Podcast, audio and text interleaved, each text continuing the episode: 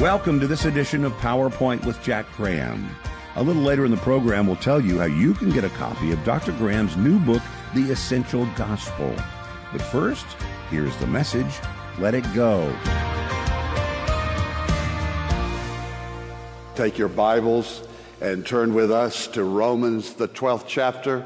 For the scripture says in verse 14, Bless those who persecute you, bless and do not curse. Rejoice with those who rejoice, weep with those who weep. Live in harmony with one another. Do not be haughty, but associate with the lowly. Never be wise in your own sight. Repay not one evil for evil, but give thought to do what is honorable in the sight of all. If possible, so far as it depends on you, live peaceably with all.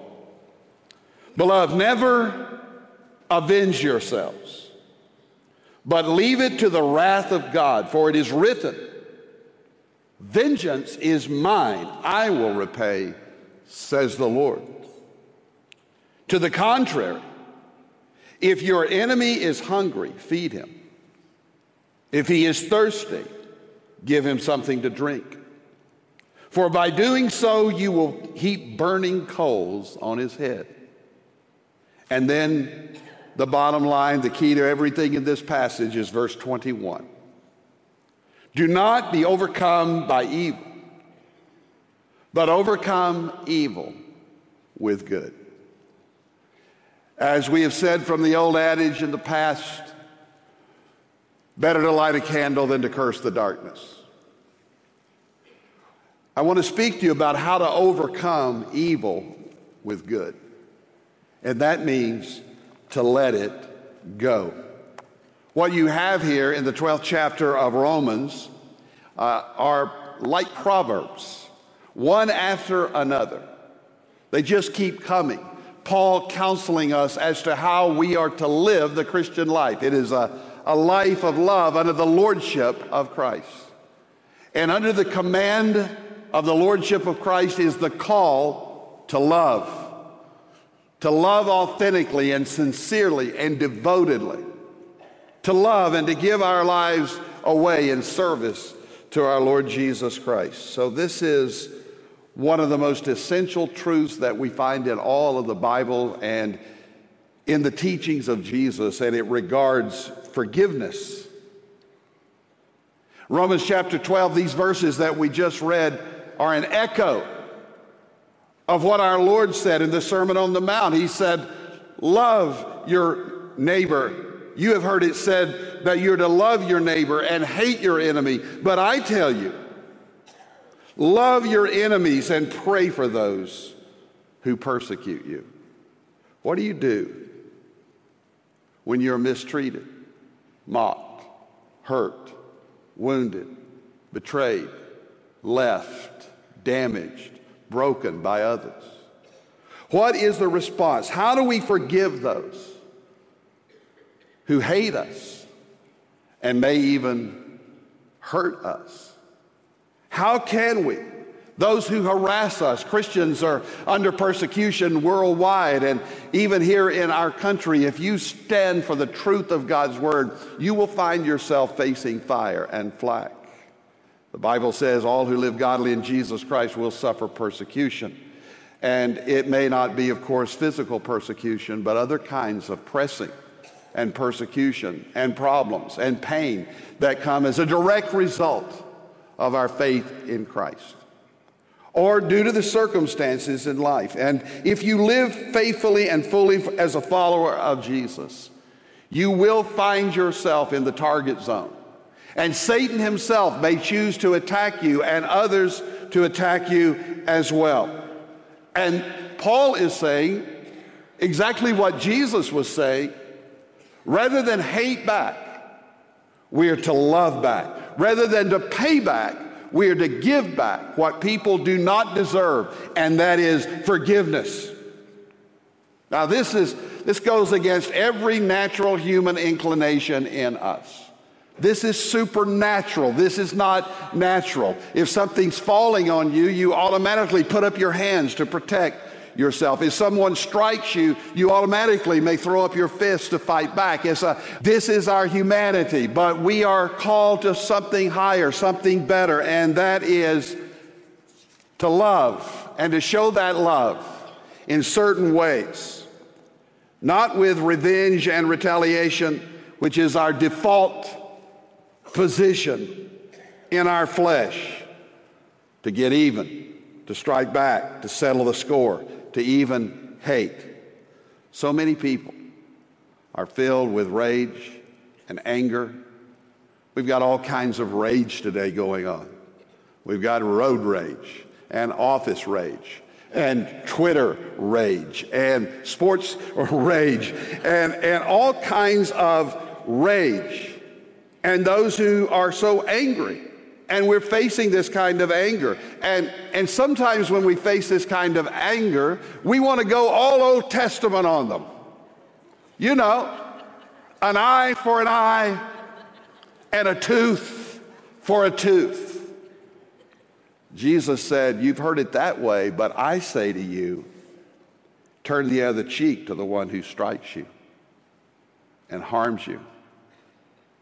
And Paul, who himself was first a persecutor, persecuting Christians for their faith in Jesus, but then transformed and changed then he became the oppressor, became the oppressed, the persecuted became the persecuted. And Paul knew what it was to be beaten and to be stoned and left for dead, to be shipwrecked on the way to preach Jesus, to be in prison and to be in pain and to be in suffering and to suffer injustice of all kinds. And yet he writes under the authority of the scripture, the words of God, he says, Don't retaliate, don't seek revenge, but rather, return blessing for cursing. That's the first thing. To return blessing for cursing. Look again at verse 14. Bless those who persecute you, bless and do not curse them. To bless someone is to speak well of them. If you say, God bless you, hopefully you mean May God's favor be with you. God bless you. But he says, bless and do not curse. And, and literally, uh, it's assigned here to, to a word which means ongoing action. Keep on blessing your enemies. This passage includes both believers and unbelievers, those inside the church and those outside the church, to bless and to treat as friends. That's what Jesus did at the cross when his enemies were literally nailing him to a cross. And his blood is pouring out, dying for the sins of the world, your sins and mine. He kept saying over and over, Father, forgive them, for they do not know what they do. The first words out of his mouth on the cross Father, forgive them, for they do not know what they do. Blessing rather than cursing. In contrast to that, when we get triggered by something or someone, our response so often, rather than to bless, is to bless them out, to curse them. And the idea of bless and do not curse in this passage, cursing does not have to do necessarily with profanity or cussing but it means to call down judgment, to ask God to damn them, to ask God to send them to hell. Can you imagine? To call down a curse from God, a judgment of God, to send someone to hell. People say that kind of thing all the time. Go to hell. There is a total contradiction between an unforgiving Christian and a Christian. It's a contradiction in terms. We don't tell them off, we tell them of God's love. At the root of this blessing and cursing, if we are cursing and unforgiving, it is selfish and self centered to hold on to hate. To strike back when someone hits us, to hold, to carry grudges, to settle and scores, and to seethe within with anger. Anger, seized, uh, seething within is bitterness. And bitterness always, always, dear people, always leads to brokenness. This is why so many people are, are depressed and anxious and lonely and filled with hostility and taking pills just to get through the day, holding on to hurts, holding on to hate. Emotionally, physically, and certainly spiritually, it is devastating. I can tell you as a pastor, I've seen it again and again and again over the years. People whose lives and families are destroyed because of unconfessed anger and unforgiveness in their lives. So many are filled with resentment and therefore they are unrepentant because to be unforgiving is sin against God. So much pain could be alleviated if only we would be obedient to the command of the Bible to forgive as we have been forgiven. You're listening to PowerPoint with Jack Graham, and today's message Let It Go. Our world needs revival, and if that's going to happen, it has to take place in Christians first. That can only happen through the recovery and rediscovery of our passion for the gospel of Jesus Christ. And that's why we want to send you a copy of Pastor Graham's new book, The Essential Gospel, which goes to the very heart of the good news our world so desperately needs to hear. The Essential Gospel is our special thanks for your gift to PowerPoint. So request your copy when you call today. Call 1 800 795 4627. That's 1 800 795 4627. You can also text the word essential to 59789. And don't forget to visit jackgraham.org where you can shop our e store, give a gift online, or sign up for Dr. Graham's free daily email devotional. Our website again is jackgraham.org. Now let's get back to today's message. Let it go. Paul specifically gives us several ways that we are to return blessing for cursing, and that is one, to rejoice with those who rejoice, to celebrate your family, your friends, your church, your co workers. You say, How? We ought to rejoice when a child is born, when a wedding takes place. Jesus did. He went to the wedding party at Cana of Galilee, and he was the life of the party, entering into the joy and the happiness of the celebration of that couple so long ago. When someone gets a promotion, when someone graduates, sometimes it's hard to rejoice when the promotion you worked so hard to get is given to someone else. Can you rejoice with them? Or an achievement, a success, a win in people's lives. May God help us to rejoice with those who rejoice. What if you chose to bless people by celebrating people every day in your life? It's true of the church. People go where they are celebrated, not where they are tolerated. But then it says, weep with those who weep. And that means that we are empathetic and sensitive to the hurts that are all around us. Because the opposite of love is not always hate. Sometimes the opposite of love is simply apathy and indifference.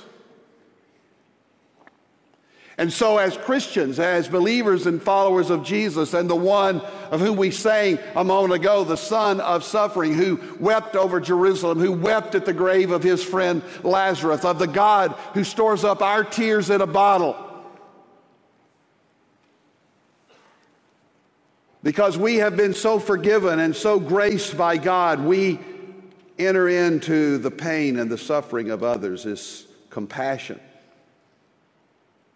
How can we not feel compassion when we see the images of Ukraine and Eastern Europe on our television sets or on our screens? There's a thing psychologists call psychic numbing. So often in our generation, because we're so connected, we see almost everything. We just shut it down and turn it off. I can't look at that. But sometimes we need to look. The man who picked up the broken man in Jesus' parable of the Good Samaritan, it says he saw him and he had compassion on him, and then he acted in love. We must not be so desensitized to the pain around us that we ignore it and are indifferent to it. Weep for those who weep. And especially those who are lost. Weep for the lost. Jesus did. He looked over the city of Jerusalem and he wept. He said, I would have drawn you to myself, but you would not. And he wept openly and copious tears flowed down his face. He wept over the lostness of his people. We ought to weep over a neighbor lost without Jesus and on the way to hell. And weep for nations without the gospel. And pray and go and serve. We're to comfort the hurting because, after all, the old maxim says people don't care how much they, we know until they know how much we care. And the caring, compassionate ministries of the church gives us an advantage, access to share the gospel with people. And I would say one more thing about weeping with those who weep. Sometimes we are hesitant to know how to comfort someone. We think, I don't have words to say. Well, most of the time, hurting people don't need words, they just need you to hug them, to hold them to say, I love you, I'm praying for you. How can I serve you? Don't think you have to run in with a sermon. You might find that strange coming from a preacher. It's not typically appropriate to run in with a lot of words and sermons, but to go in with compassion and concern and, and help. This is the essential gospel lived out in love. And I not only want to give this message, I want to live this message. And may God remove all the hurt and anger and bitterness that is in our lives. And such is what he says. We've said, return blessing for cursing and rejoice with those who rejoice, weep with those who weep. And then the last point that I want to make from this passage today there's so much here, so little time to say it, but refuse to retaliate. Thus, the title Let It Go. Let it be. Because the scripture says in verse 17, repay no one evil for evil, but give thought to do what is honorable that is respectful in the sight of all. Who is all? In the sight of God, in the sight of the church, in the sight of all people. Do what is honorable and respectful. Let it go. Let God be God. For the scripture goes on to say that vengeance is mine, says the Lord. Don't live in a payback mode or even a pushback mode but in a give back, love back mode. That's what is supernatural. And God's love is poured out in our hearts by the Holy Spirit, Rome, Romans 5 5. And Paul is saying here, let God fight your battles. Stop the fighting. Don't return fire with fire. Don't pour gasoline on the fire. Not vengeance, but let the wrath of God take care of those who oppose him. God will take care of it. It's not my job or your job to judge. It is our job to love in the power of the Holy Spirit. It is God's job to judge. And if you have been betrayed and cheated and hurt and harmed, and most people have in some way, I have and you have, it's time to turn loose and to let go. Some of you have been carrying things from your past, even from childhood. And the anger that is still in you, and the rage that is seething in you, and the bitterness that is in you, it's like baggage. When I travel, I like to travel as light as possible. And in the journey of life, don't walk around carrying burdens and fighting battles that don't belong to you. And rather than always wanting to fight back and to settle the score, to get even, let God be God. Let God take it over. Forgiveness is giving up my right to hurt you for hurting me. It's forgiveness. It's the forgiveness of God that we have received, and therefore, how can we be unforgiving to others? Listen to these words by Neil Anderson. Forgiveness is agreeing to live with the consequences of another person's sin. You're going to live with those consequences whether you want to or not. Your only choice is whether you will do so in bitterness and unforgiveness or in the freedom of forgiveness. What about you? Will you live in the bitterness and therefore the brokenness of the pain of the past? Or will you live in the freedom of forgiveness by letting God fight your battles, let God settle the scores because it says, give God space to do this, give God time to do this. You say, Jack, you don't know what you're talking about. Exactly, I do know what I'm talking about. When my father was brutally murdered in 1970, I had to deal with this passage and this issue in my life to forgive or not to forgive, to hate or to love. Whether or not I would let God be God and fight the battles or I would try to take control. Whether or not I would live in the freedom that God has provided or I would spend the rest of my days miserable because I couldn't get over it, I couldn't get through it.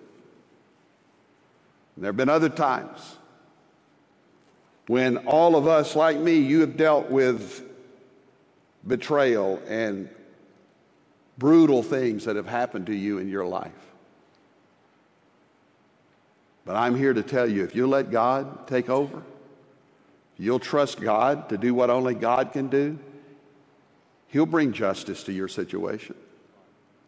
He'll bring light to the darkness. Because the promise is true in verse 21, it's really a command with a promise.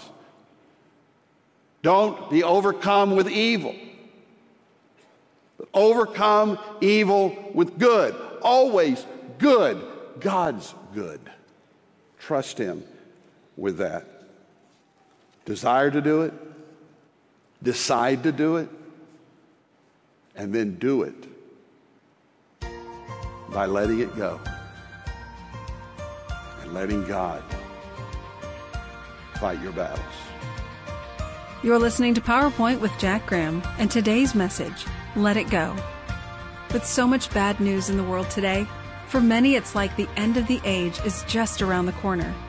So, right now is the moment Christians must arise and show just how essential the gospel is to a lost and broken world. That's what prompted Pastor Graham to write a new book, The Essential Gospel, which goes to the very heart of the good news our world so desperately needs to hear. And we'd love to get a copy of this powerful new resource into your hands. The Essential Gospel is our thanks for your gift today to help boldly proclaim the truth of the gospel and the hope it brings to more people around the world. So call now to request your copy of The Essential Gospel when you give. And thank you for your generosity. Call 1 800 795 4627. That's 1 800 795 4627.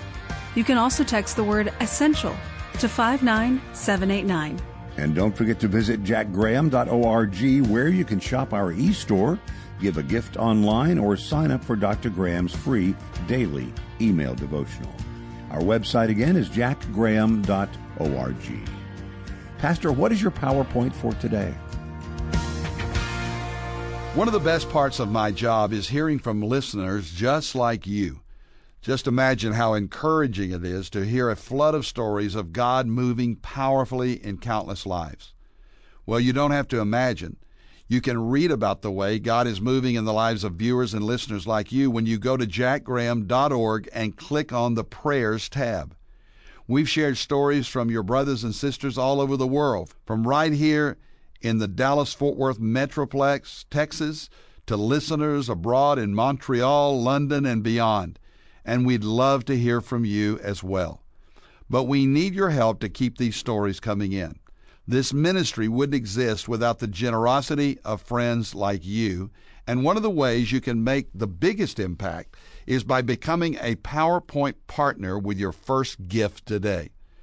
PowerPoint partners are monthly donors whose faithful support has enabled us to pursue our core mission of preaching the gospel worldwide with increasing impact. Today, PowerPoint is broadcasting truth on TV in 113 countries. We're sharing God's love on the radio in over 800 cities. And over 5,000 people visit our website to watch messages full of biblical truth every week. None of that would be possible without our amazing PowerPoint partners. And that's what I'm inviting you to be a part of today. Thank you, and I can't wait to see all God does through your faithful support. Thank you so much for inspiring stories of changed lives every day. Your gift today helps us continue sharing the gospel till the whole world hears. And that is today's PowerPoint. Remember, when you give a gift to PowerPoint, we'll send you Dr. Graham's new book, The Essential Gospel, as our thanks. Call 1 800 795 4627. That's 1 800 795 4627 you can also text the word essential to 59789. And join us again next time as Dr. Graham brings a message about the role of government in your life. That's next time on PowerPoint with Jack Graham. PowerPoint with Jack Graham is sponsored by PowerPoint Ministries.